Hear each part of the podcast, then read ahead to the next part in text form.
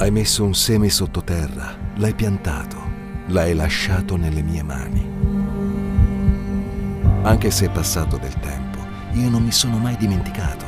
Ho usato le tue stesse lacrime quando eri senza forza per annaffiarlo. Quando sembra che tutto possa solo andare peggio. Quando non sai come continuare la tua storia. Ricordati che io sono il grande autore. Quando sembra che tutto sia al buio, ricordati che io sono luce. Continua a fidarti. In tutto questo tempo non sei stato sepolto, ma piantato. Ora è arrivato il momento di sbocciare. Questo è il tempo della tua ricompensa.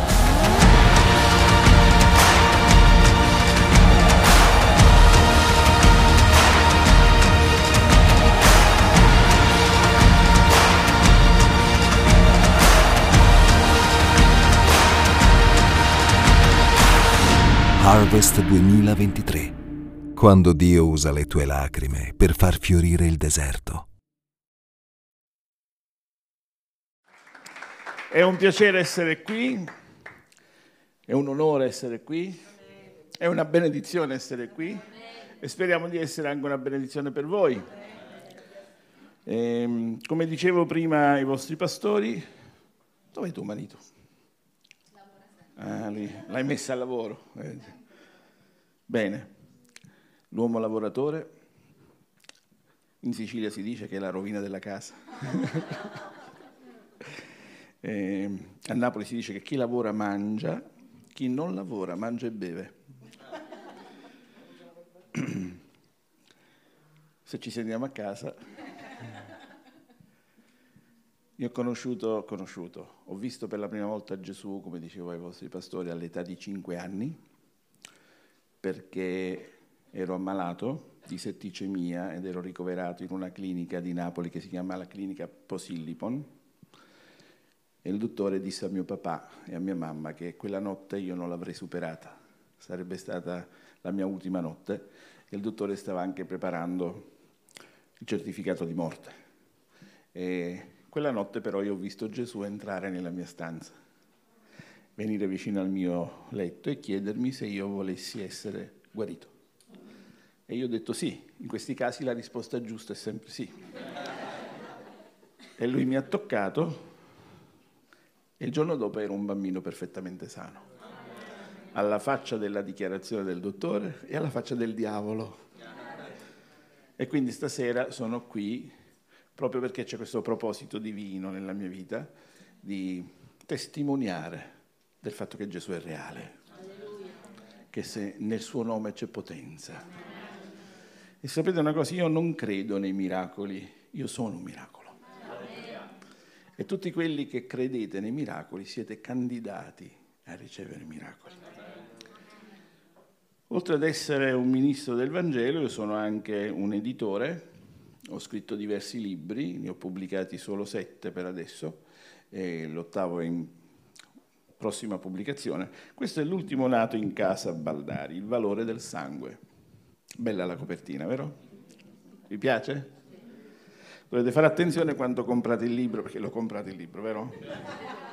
A non toccare le spine perché potreste pungervi, sono in rilievo, e potreste ferirvi. Io non sono un venditore di libri. Perché allora scrivo libri? È una buona domanda. Perché? Perché ho interesse a promuovere la cultura del regno. Ho interesse a fare in modo che le persone che si accostano alla fede, a Cristo, abbiano la possibilità di comprendere almeno quelli che sono gli argomenti del fondamento, quelli fondamentali Sapete, le autobiografie, le rivelazioni, eh, i miracoli che accadono sono utili per fare in modo che gli altri possano essere arricchiti. E quindi i libri nascono proprio con la motivazione di promuovere questa meravigliosa cultura del regno e dare alle persone la possibilità di accedere a certe argomentazioni che magari qualcun altro ha vissuto, qualcun altro ha sperimentato e questo ci arricchisce. E quindi perché il valore del sangue? Anche questa è una buona domanda. Il valore del sangue perché nel corso degli anni ci si sta un pochettino allontanando da certi fondamenti della fede che in alcuni ambienti vengono ritenuti obsoleti, antiquati, non più fruibili. E in alcuni ambienti non stanno più cantando cantici sul sangue e non stanno neanche più predicando su argomenti cruenti come i sacrifici, eh, il sangue versato, eccetera, eccetera, perché dicono che è diseducativo. Io non credo che sia diseducativo, ma credo che dia fastidio a qualcuno. A qualcuno che vede in questo sangue un acerrimo nemico che l'ha sconfitto. E quindi gli dà fastidio l'odore, gli dà fastidio il sentire, l'ascoltare attorno a queste tematiche. E proprio perché gli, dà fastidio, a me fa piacere.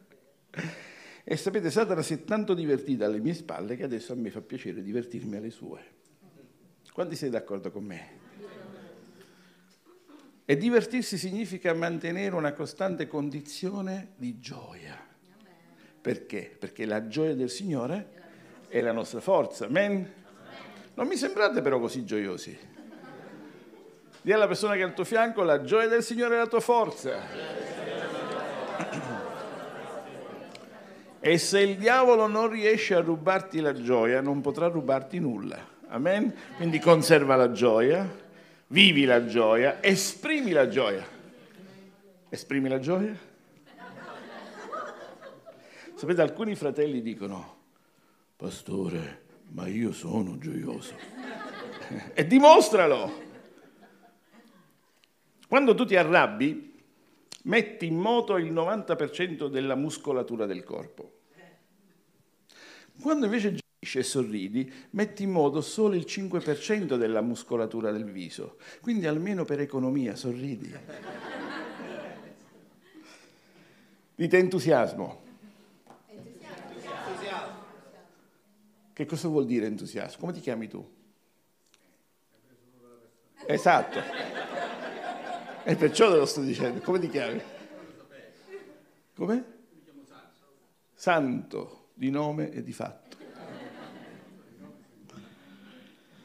Entusiasmo santo è una parolina composta da due termini greci molto semplici, theos, che significa Dio, e en, che significa in, ovvero dentro.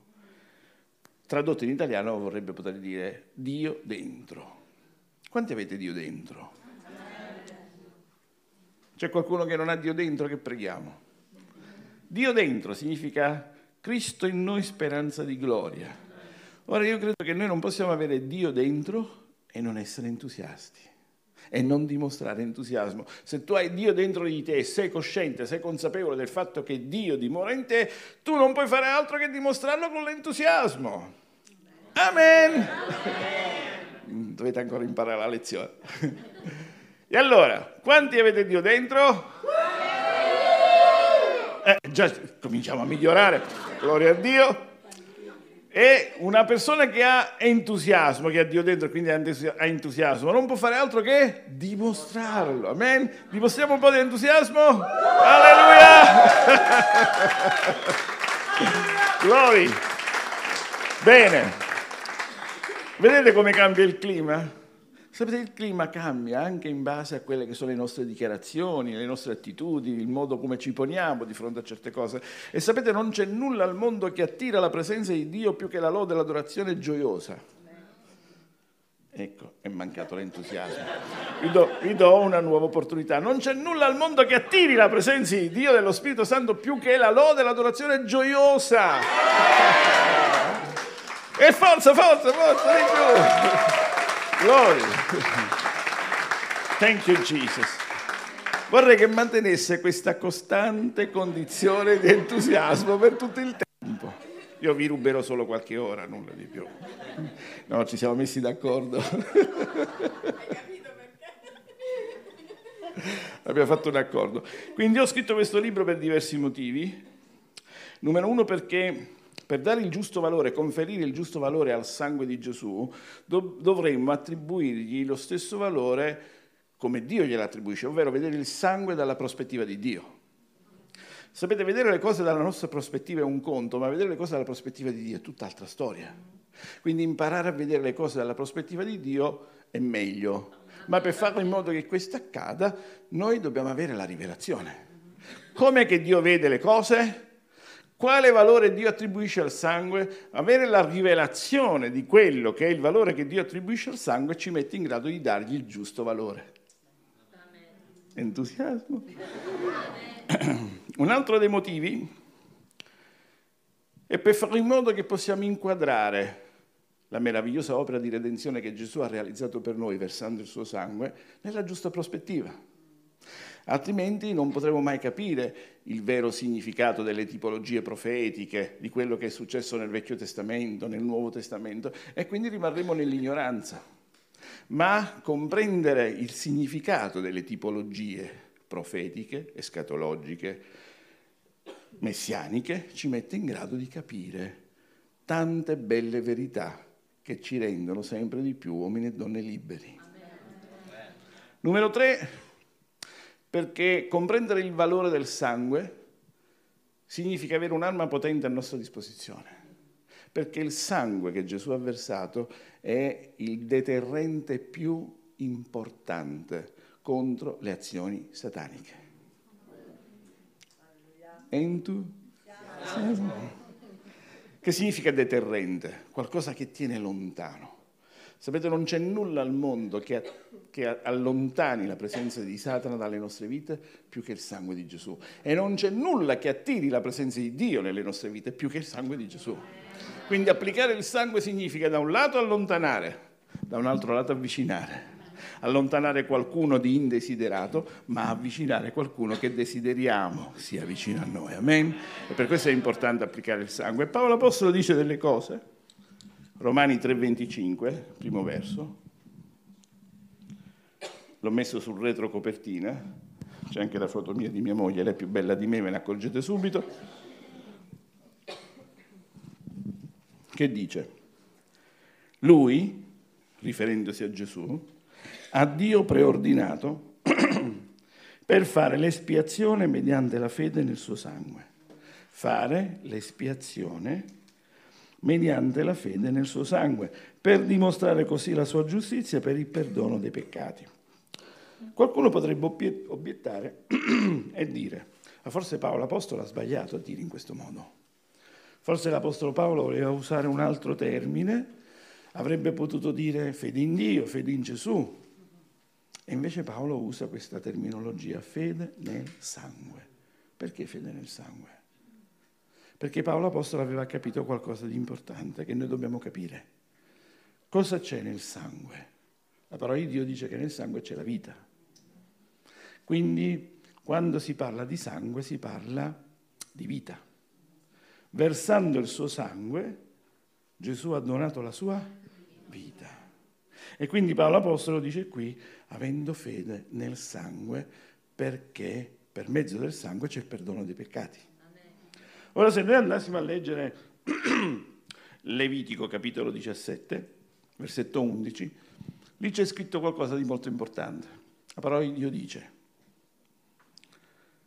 che la vita della carne è nel sangue, per questo vi ho ordinato di porlo sull'altare perché è il sangue che compie l'espiazione per le vostre anime. L'espiazione significa la copertura. Il termine originale ebraico è kafar, Kafar significa coprire, celare, nascondere. È come quando tu fai le pulizie a casa tua e spazzi la, la polvere e la nascondi sotto il tappeto.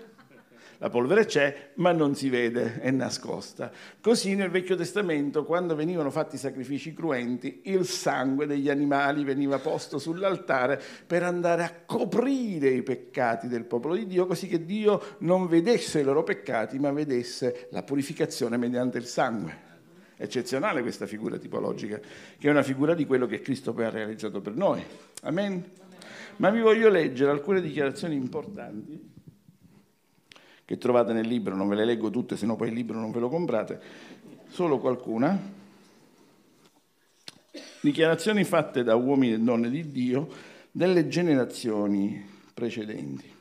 Una di queste, per esempio, la dice Andrew Murray. Non so quanti avete mai sentito parlare di Andrew Murray. Andrew Murray, Andrew Murray 1, 1828-1917.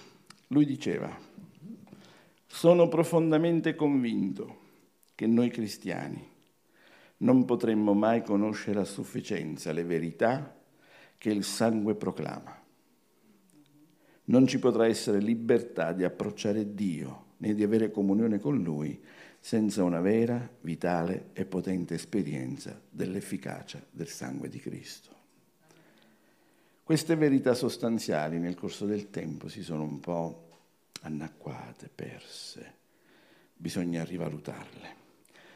Torrey, più o meno contemporaneo di Murray, 1856-1928, diceva dobbiamo conoscere la potenza del sangue se vogliamo conoscere la potenza di Dio. Vedete, lui la pone come un'equazione. Se vuoi conoscere il potere, la potenza di Dio, devi altresì conoscere il valore, il potere del sangue, perché Dio non può manifestare il suo potere se non per mezzo del sangue. Amen. Un'altra citazione, Charles Spurgeon, questo dovreste, questo è più, più, più, più principe dei predicatori, no? Eh, 1834-1892. Questa è bellissima. Le ferite sanguinanti di Gesù sono la, garanzia dell'esaudimento alle nostre richieste. Ah, no, la ripeto e voglio più entusiasmo. Aspetta, aspetta. Le ferite sanguinanti di Gesù, vediamo come funziona la curva B.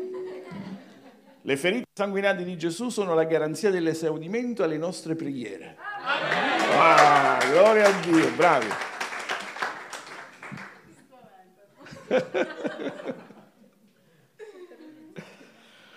Un'ultima citazione. Reverendo Stevenson Blackwood, evangelista e scrittore, disse, non è stato detto quando vi vedrò felici nelle vostre case o con gratitudine nei, vostri cuori passerò oltre, ma quando vedrò il sangue. Vi ricordate quando il popolo di Israele doveva essere liberato dalla schiavitù dell'Egitto, le dieci piaghe? La decima piaga, o la piaga della decima se vogliamo. Ora non bisogna confondere la decima piaga con la piaga della decima.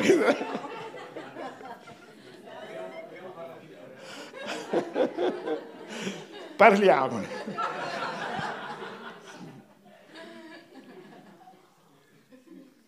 C'è infatti chi crede che la decima sia una piaga.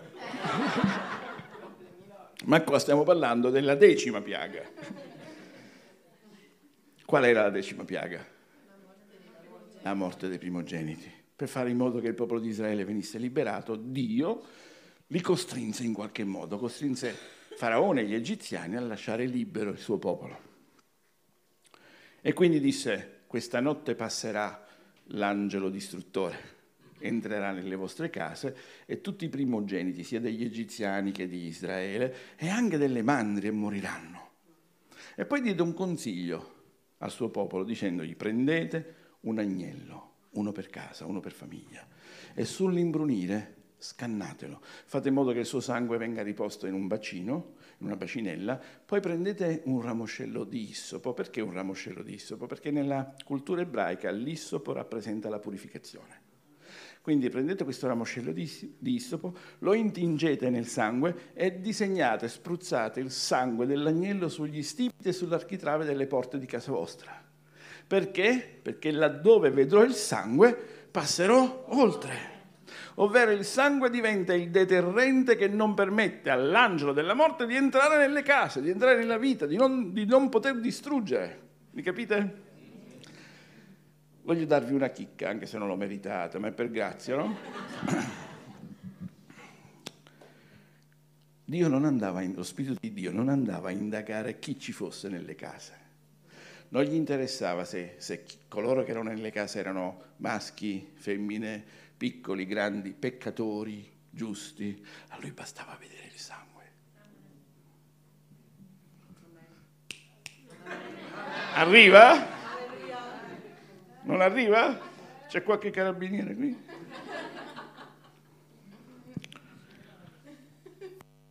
Questo significa che a Dio non interessa chi tu sei, cosa hai fatto, cosa non hai fatto. A lui interessa che tu sei coperto col sangue, perché chi ha pagato il prezzo per la mia e la tua salvezza non sono le nostre opere, ma è stata la sua opera meravigliosa di redenzione, mediante la quale per grazia siamo entrati nella famiglia di Dio. Thank you Jesus. Alleluia. Alleluia. Santo, santo, alleluia.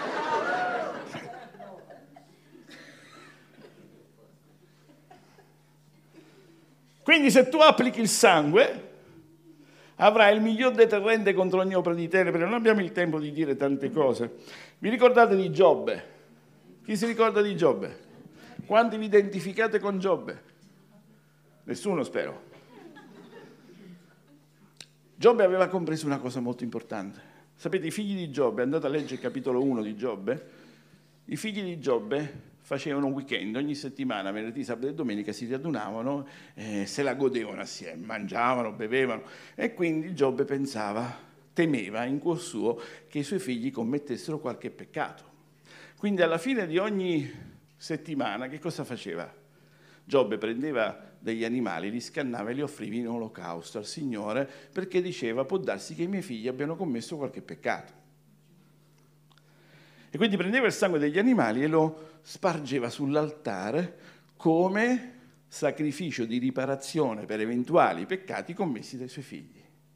E la parola di Dio dice che Giobbe faceva sempre così, cioè ogni settimana. Ogni settimana Giobbe prendeva degli animali, delle vacche, dei tori, degli agnelli e li scannava. Quanto gli costava? Quanto costa una vacca? Un toro? Un agnello? Quanto costa? Vi rendete conto di quanto costa peccare? Immagina se tu ogni settimana dovresti offrire una vacca o un toro per i peccati che hai commessi. Dovresti accendere un mutuo, non ce la potresti fare. E poi si vede che Satana si presenta alla presenza di Dio. E appena Dio vede Satana, gli dice, hai visto il mio servo Giobbe? Come mi serve, come è leale, come è bravo. Dio elogia Giobbe. E Satana gli dice, e forse per nulla. Questa dovrebbe essere più o meno la voce di Satana. e forse per nulla che Giobbe teme Dio?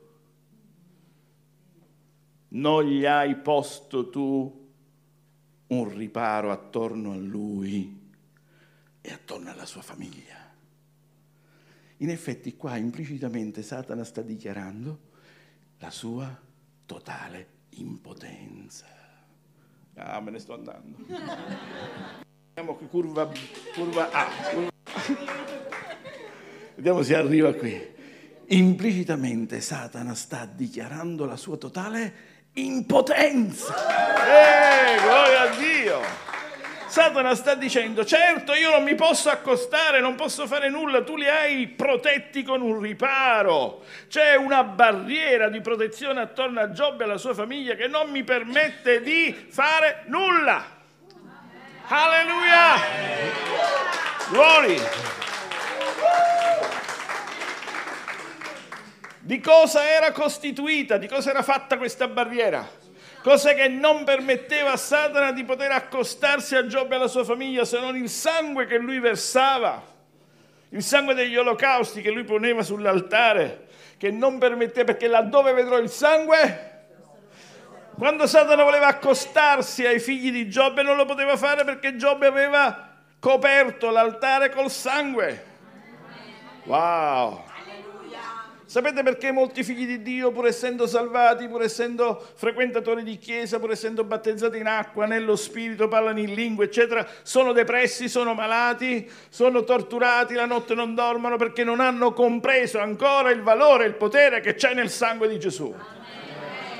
E questo non è bello, anzi è bruttissimo, perché Dio non vuole figli malati, Dio non vuole figli depressi, Dio non vuole figli scoraggiati, abbattuti e sconfitti. Dio ci ha costituito per essere più che conquistatori.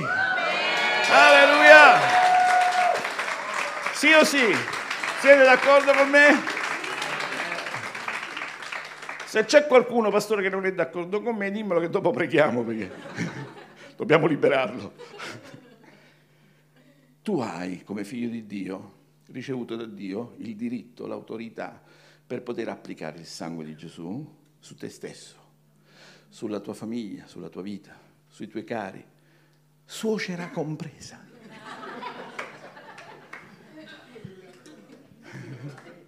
Tu vuoi bene a tua suocera, vero? Gloria a Dio per le suocere. Se non avessi avuto mia suocera, non potrei avere avuta lei. Pastora, se non avessi lei, sarei un uomo libero.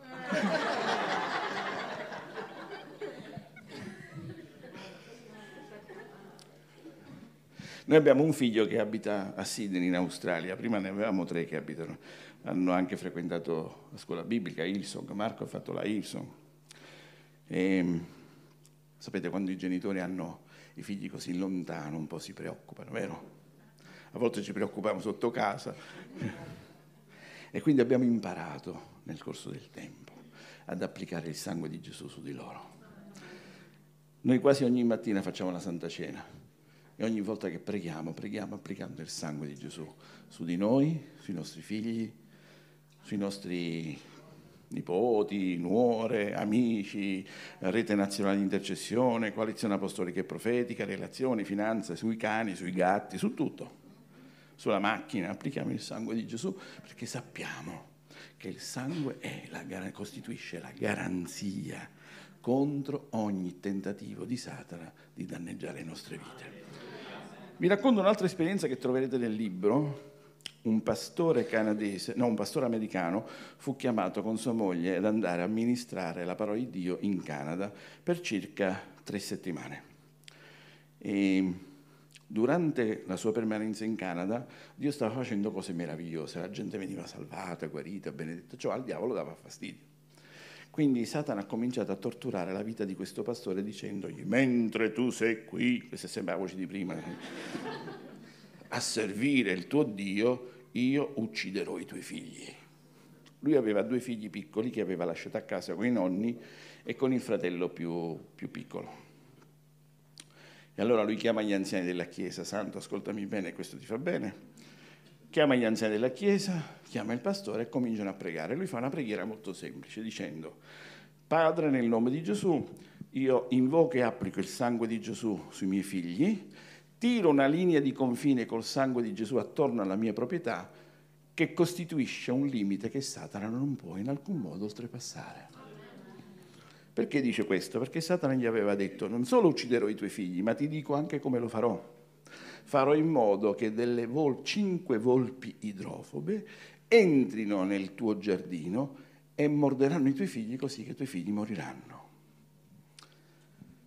Dopo 3-4 giorni, non ricordo bene, il pastore riceve un messaggio da suo fratello che era rimasto a casa, che gli dice, sai, stavo facendo un giro sul perimetro del nostro del nostro territorio, la nostra casa, il nostro giardino, e mentre stavo passeggiando ho trovato cinque volpi morte. Le ho fatte analizzare e sono tutte e cinque morte di rabbia. Thank you Jesus. Incredibile ma vero. E così deve accadere con noi ogni volta che Satana ci attacca, deve morire di rabbia nel nome di Gesù. Alleluia. Alleluia, entusiasmo, entusiasmo. Bene. Ora prova a entrare nel messaggio.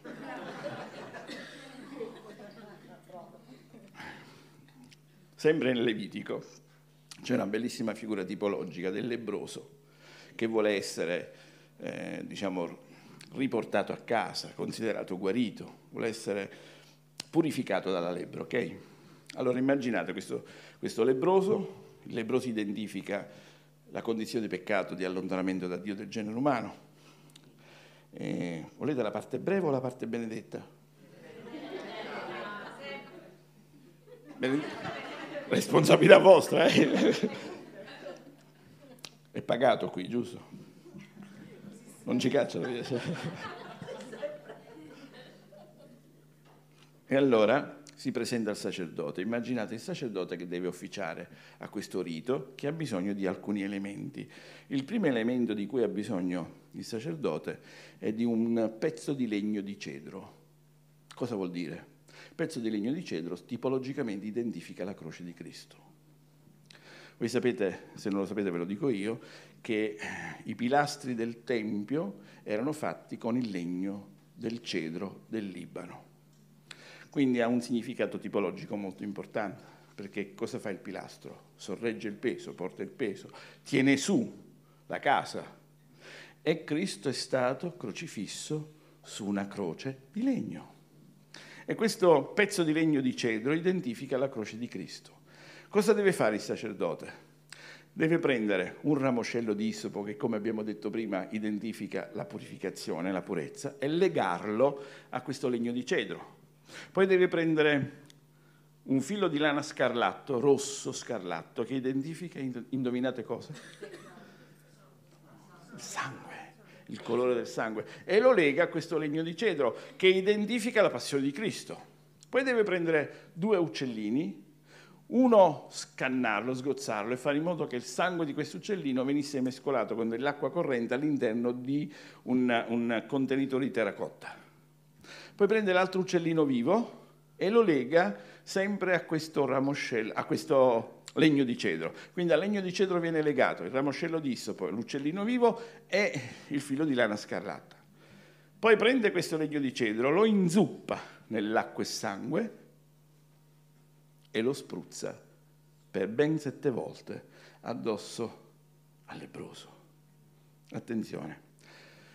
Prima Giovanni, capitolo 5, dice che tre sono quelli che rendono testimonianza nel cielo. Il Padre, aiutatemi, il Figlio. Ah, siete preparati? E questi tre sono uno, perfettamente concordi. Ma tre sono quelli che rendono testimonianza sulla terra. Lo Spirito, l'acqua e il sangue. Eh, che chiesa frequenti, bravo lo spirito, l'acqua e il sangue. E questi tre sono concordi, lavorano assieme.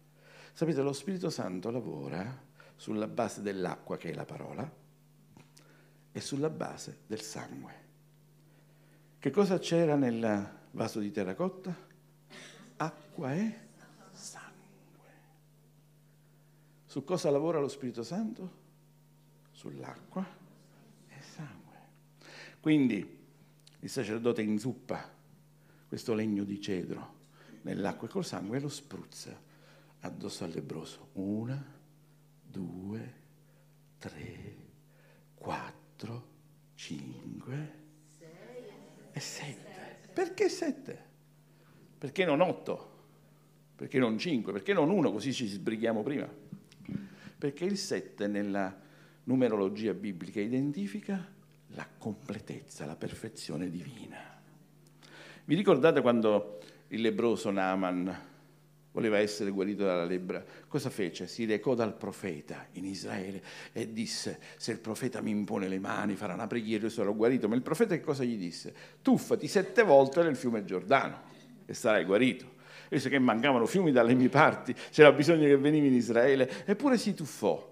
La prima volta, il primo tuffo, cosa successe?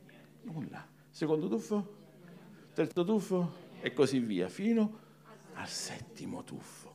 Al settimo tuffo lui si tuffò e uscì fuori dall'acqua con una pelle completamente guarita. Amen. Perché questo? Ditemi perché. Brava. Ogni volta che tu ubbidisci alla parola di Dio sei candidato per un miracolo. Ah ogni volta che tu ubbidisci alla parola di Dio sei candidato per un miracolo. Gloria a Dio. Sapete quante volte Gesù ha versato il suo sangue? Sto concludendo. Non ci credete, è una bugia. Quante volte Gesù ha versato il suo sangue? Per fare in modo che la nostra redenzione fosse completa è perfetta, di nulla mancante, santo, Gesù ha dovuto versare il suo sangue per ben sette volte. Qual è stata la prima volta?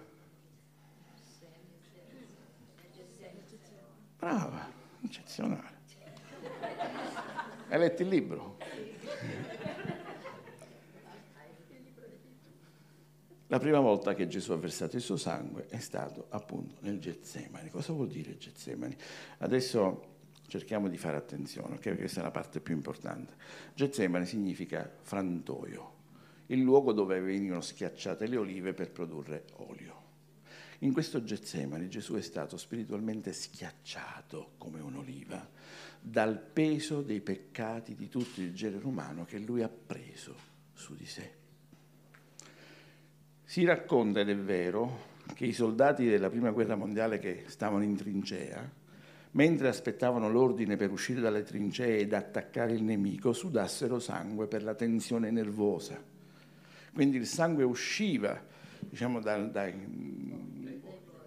usciva dalle vene, usciva dal, dalle vie naturali e fuoriusciva dai pori per fare in modo che questi soldati sudassero sangue. La stessa cosa è successa a Gesù nel Getsemane. Lui è stato schiacciato dal peso dei nostri peccati al punto tale che ha sudato sangue.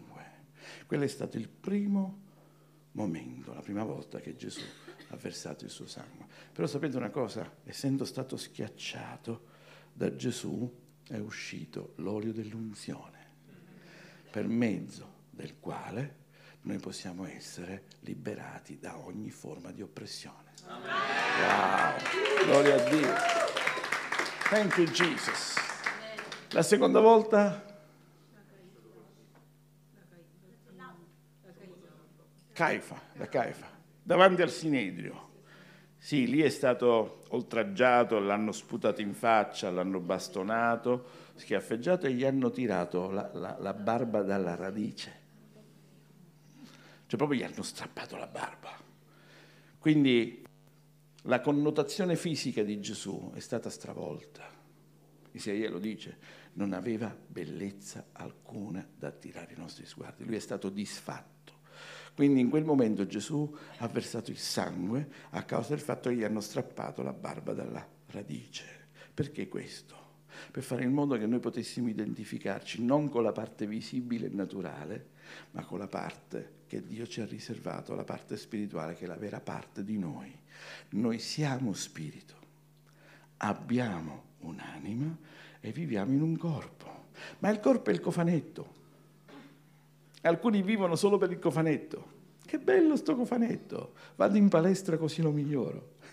È giusto andare in palestra, ma devi coltivare la tua parte spirituale perché tu sei spirito.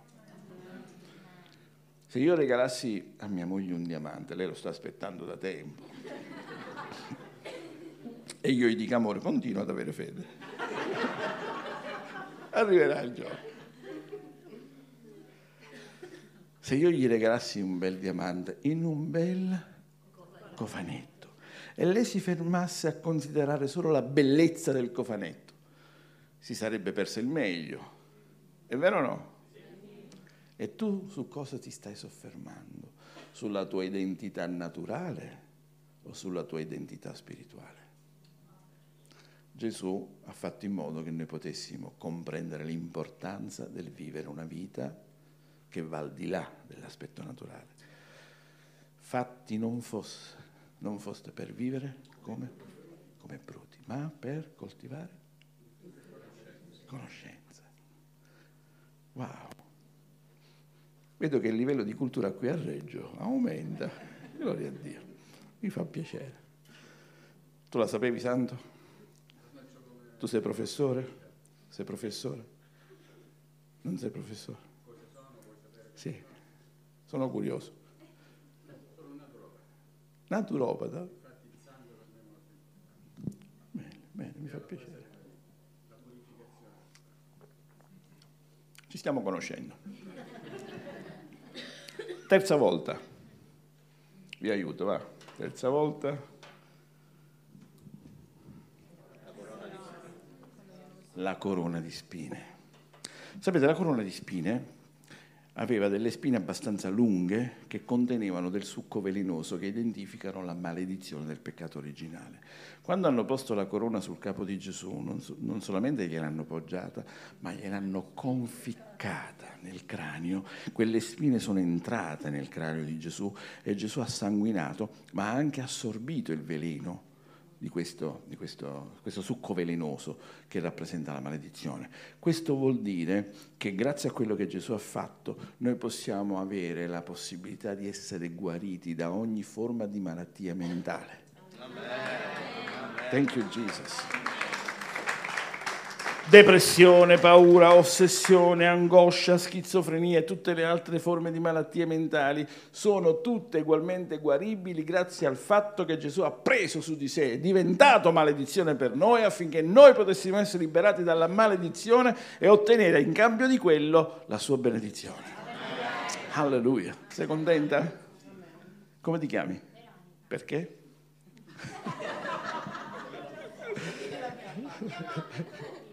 Scherzo, Veroni. Io avevo, sono stato maestro di karate, non si direbbe, ma sono stato maestro di karate perché pesavo 67 kg all'epoca, avevo anche i capelli, ma vedo che tu c'hai il mio stesso taglio.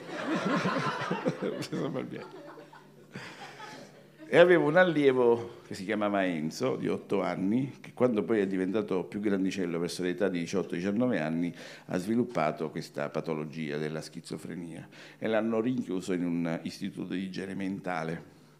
E noi abbiamo cominciato a pregare per lui e mentre lui era chiuso nella sua cella, visto nella sua stanzetta, ha visto Gesù entrare nella sua stanza.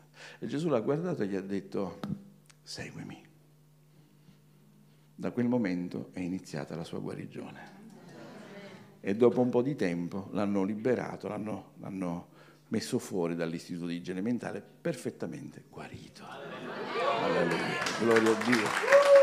Queste sono cose belle che ci danno speranza. C'è speranza per te, caro.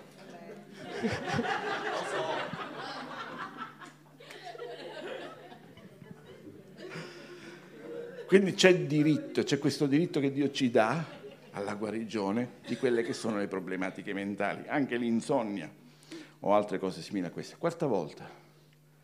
E ci fermiamo qui alla quarta volta. Se volete le altre cose le leggete nel libro.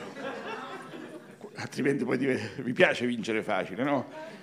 Il libro dovrebbe, tu dici, quanto costa? Dovrebbe costare un milione di euro per il contenuto, ma siccome siamo bravi, lo vendiamo solo a 15 euro non vi lamentate del prezzo perché è aumentato tutto. È una scusa. Che vuol dire? Perché siccome si dice così, tutto è una scusa. È aumentato No, ma questo costava 15 euro anche prima. Perché lei l'ha fatto sicuramente, l'ha scritto prima che ho Sì, sì, sì. Vedo che... Si è adeguato poi ai tempi. Vedo che sei profetessa.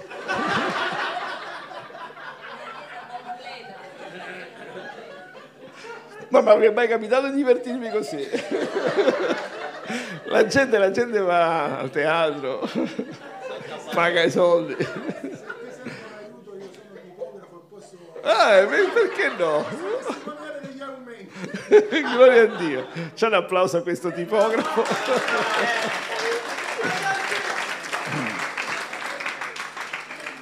Se non avete soldi ve lo regaliamo. Ma dovete portare Elisè. Oppure accompagnati dal pastore. Quarta volta, ultima volta, nel senso che oltre stasera non possiamo andare, che dopo dobbiamo pregare. Quanti volete pregare dopo? Quanti avete bisogno di guarigione?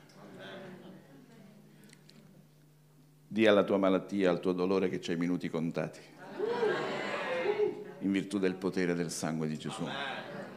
La quarta volta è stata, è stata quando Gesù è stato flagellato. Ricordate, avete visto il film La Passione? Quello che Mel Gibson ha illustrato in questo film è vero. Forse Gesù è stato trattato in maniera ancora peggiore di quello che abbiamo visto nel film, sicuramente. Però il film di Mel Gibson si avvicina molto. Come era fatto un flagello? Era un pezzo di legno al quale venivano legate delle corde, cordicelle di cuoio, alle quali veniva poi legato, annodato una pallina di piombo, di vetro e anche delle ossa acuminate, come i denti delle capre. Quindi il flagello non faceva male solo quando il soldato romano, che non aveva l'uso come i giudei di 40 colpi meno uno, ma loro, come si dice in Svizzera, cafuddavano, davano colpi da orbi, in botte da orbe, perché volevano far morire il malcapitato sotto la tortura, sotto la flagellazione, così evitavano di metterlo sulla croce, di fare la guardia, eccetera, eccetera. Quindi Satana su Gesù si è accanito in maniera particolare. E ogni volta che il flagello arrivava, non solo faceva male quando il flagello arrivava, ma quando le palline di piombo, di vetro e gli ossicini si, si conficcavano nella pelle, nella carne, quando il soldato romano ritirava indietro il flagello, asportava via pezzi di pelle, di carne, genitali, occhi, orecchie, denti. Mi capite? Giuseppe Flavio, uno storico dell'epoca che ha assistito a diverse flagellazioni, dice che quando i malcapitati non morivano durante la flagellazione, venivano portati via come degli ammassi di carne e sangue non riconoscibili, in preda alle convulsioni. Questo è quello che Gesù ha dovuto subire per la mia e la tua redenzione. E Paolo Apostolo, Pietro Apostolo dice, sue piaghe noi siamo stati guariti. Però nell'originale greco l'Apostolo Pietro non usa il dativo plurale molopsi, piaghe o lividure, ma usa il dativo singolare molopi. Chi ha tradotto la Bibbia ha detto, beh, Pietro era ignorante, si sarà sbagliato perché Gesù ha ricevuto tanti colpi di flagello che sicuramente avranno aperto diverse piaghe, diverse lividure sulla sua schiena. Ma Pietro Apostolo non si sbagliava, perché Gesù ha ricevuto talmente tanti colpi di flagello sulla sua schiena che alla fine la sua schiena era una sola grande piaga aperta, dalla quale si potevano vedere le viscere esposte e le ossa della colonna vertebrale della schiena. Infatti in un salmo Gesù dice, salmo messianico, Gesù dice, degli aratori hanno arato il mio dorso, hanno scavato ferite profonde. Wow. Chiudi gli occhi e immagina un attimo la scena, se riesci. Immagina Gesù, l'agnello di Dio colui che toglie il peccato dal mondo, colui che paga il prezzo, con una schiena completamente aperta. Ma ti posso garantire, la Bibbia lo dice, che ogni singola goccia del sangue che Gesù ha versato, ancora oggi è la garanzia per la mia e la tua perfetta guarigione. Da ogni malattia o infermità. Thank you Jesus. Perché laddove vedrò il sangue, passerò oltre. E il sangue è la garanzia. Vi ricordate quando dopo la resurrezione Gesù incontrò Maria e Maria voleva toccarlo e Gesù gli disse non toccarmi perché non sono ancora salito al Padre mio e al Padre tuo. Perché Gesù doveva salire al Padre? Per fare cosa? E dove era il Padre? Dove possiamo localizzare la presenza del Padre? Voi sapete che esistono tre cieli, il primo, il secondo e il terzo cielo. E il terzo cielo è il quartier generale di Dio. E in questo terzo cielo, in questo quartier generale di Dio, esiste un tabernacolo non fatto da mano d'uomo, tabernacolo celeste il tabernacolo, il tempio dove Dio dimora. E Gesù ha preso il suo sangue e lo ha portato alla presenza di Dio in questo tabernacolo celeste. Là ha depositato questo sangue come la garanzia di tutte le promesse di Dio. questo sangue è ancora lì. Non è come il sangue di San Gennaro che ogni anno va agitato, ma questo sangue non perde mai la sua potenza e costituisce la garanzia eterna per l'assoluta fedeltà di Dio nella realizzazione di tutte le sue promesse. Ma immaginate Gesù che entra nel cielo. Come si può entrare nel cielo? Come può nel cielo esserci un tabernacolo, un tempio, dove vivono persone? Il cielo è un luogo popolato, è un luogo dove c'è gioia, c'è festa. Sapete, gli angeli fanno festa. E dove la fanno sta festa? A Copacabana. Esiste questo luogo fisico nel cielo dove Gesù ha depositato il suo sangue. E la cosa bella è questa. So, avete intercessori qui? Io amo gli intercessori. Sono un intercessore e so che gli intercessori sono molto importanti. Guardate che cosa ha fatto Gesù. Gesù ha preso il sangue il suo sangue dopo la sua resurrezione. Queste sono chicche che non ci sono nel libro, non le trovate, quindi registratele. Scriveremo un altro libro per questo. Gesù ha preso il suo sangue dopo la sua resurrezione e questo sangue, la parola di Dio dice che, so, che è stato usato per purificare tutte le cose, tanto quelle dei cieli che quelle della terra. E Gesù ha preso questo sangue e l'ha portato nel terzo cielo, ma prima è passata attraverso il primo cielo e lo ha purificato. Poi è passata attraverso il secondo cielo e lo ha purificato. Ma il secondo cielo, chi abita nel secondo cielo? Principati e potestà. Ma sapete, quando Gesù è passato portando con sé il sangue, l'offerta del sangue attraverso il secondo cielo, ha fatto sì che tutto il potere dei principati e delle potestà venisse rotto e piegato grazie al valore del sangue. Alleluia.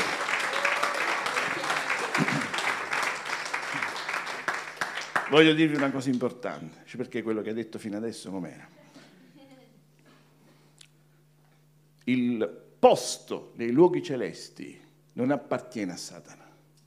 Il posto nei luoghi celesti non appartiene a principati e potestà, ma appartiene a noi per diritto di nascita, ai figli di Dio, perché essendo figli di Dio noi sediamo sul trono e esercitiamo l'autorità di Dio, non i principati e le potestà, quindi loro non hanno alcun potere. Quando tu preghi applicando il potere del sangue di Gesù non fai altro che ricordare a Satana, tutti i suoi principati e potestà che sono stati eternamente sconfitti e non hanno più alcuna autorità.